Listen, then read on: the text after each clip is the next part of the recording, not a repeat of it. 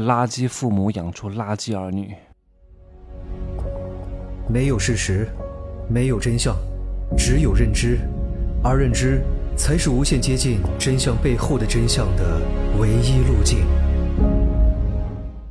Hello，大家好，我是真奇学长哈。其实这个节目我昨天晚上就录好了，十一点多，但是我昨天晚上脑子有点不清醒，昨天处理的琐碎的事情太多了，然后我就录完了之后呢，我在洗澡的过程当中，总是怎么感觉有点那么不对劲儿，于是我就光着身子出来把这条音频删了，但是太晚了，我就今天早上再录一遍啊。我在上一节课当中讲了，我说一定不能够给孩子全部的爱，爱要用手段去给。如果你对孩子全心全意的付出，大概率的会让他恃宠而骄，到后来会被你反噬。现在鼓励生孩子是一件政治非常正确的话，所以呢，呃，你们明白我话背后的深刻含义就行了啊。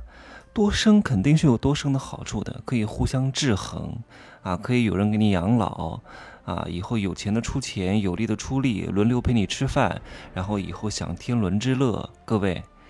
这一切美好愿景的前提是你懂得教育他，教育是一件很难的事情的。你没有受过培训，你觉得你能够把这一套体系化的制度性的建设拿出来教育你的子女吗？大概率可能不会发生这样的状况。我见过很多子女对父母都是很无情的，为什么？为什么无情？怪子女吗？可能就是因为你没有教育好他，反而是因为有些子女很多。结果互相推诿，哎呀，反正有我哥哥照顾，有我姐姐照顾，我就不管了，明白吗？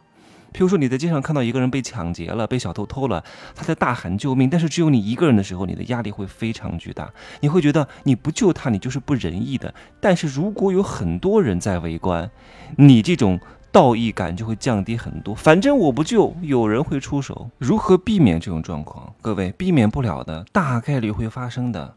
你改变不了别人，你改变不了你的孩子，你只能改变你自己对孩子的期待值。你为什么会痛苦？不就是因为这个孩子没有完成你的夙愿吗？没有满足你的期待吗？你天然的就认为自己的孩子有滤镜。哎呀，老娘生的孩子就是最美的、最帅的、最棒的、最优质的，谁都不能说他不好。哼，天天晒你的孩子，我告诉你，你以为你们家孩子多美啊？我经常跟你讲，你们家小孩真丑，别晒了，丑死了，有什么可晒的？你要告诉他。别天天以为她真美，美什么呀？一点都不美。你长得就这个样子，你们家孩子能美到哪儿去？可是你周边的朋友不会跟你讲真话的呀。谁会跟你讲真话？谁会像我一样讲这些非常难听，但是却非常有用的话？没有人会跟你讲的，不就捧杀你了吗？对不对？哎呀，所以什么是爱呀？是你能够真正认清你们家孩子以后可能会跟你反目，可能会不养你，可能会不听你话，可能会碌碌无为，你依然选择爱他，那才是真爱啊！你养一个宠物，你不求他的什么回报，你就是满足你当下的情绪价值可以了。不要把自己说的这么高尚。哎呀，我爱你，你爱个屁！你爱，你不就希望他以后能养你吗？养儿防老吗？你不就希望他以后能够啊，能够让你炫耀吗？啊，结果呢？他给不了你，你就痛苦，你就愤懑啊，你就不爽，对不对？还美其名曰跟你们家孩子讲，哎呀，我从小一把屎一把尿把你养大，你以后就这么对待我呀？当然了，一方面是你教育的原因，一方面是孩子大概率有可能会发生这样的事情。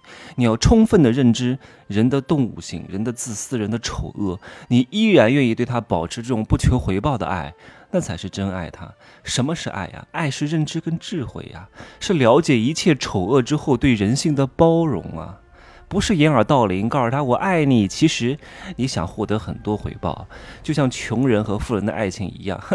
穷人都喜欢假借爱情之名来勒索富人。哼，不要把爱讲得这么高尚。你对你的孩子，孩子对你，你要大概率想出最坏的后果。我不是鼓励各位不生，也不是鼓励各位生。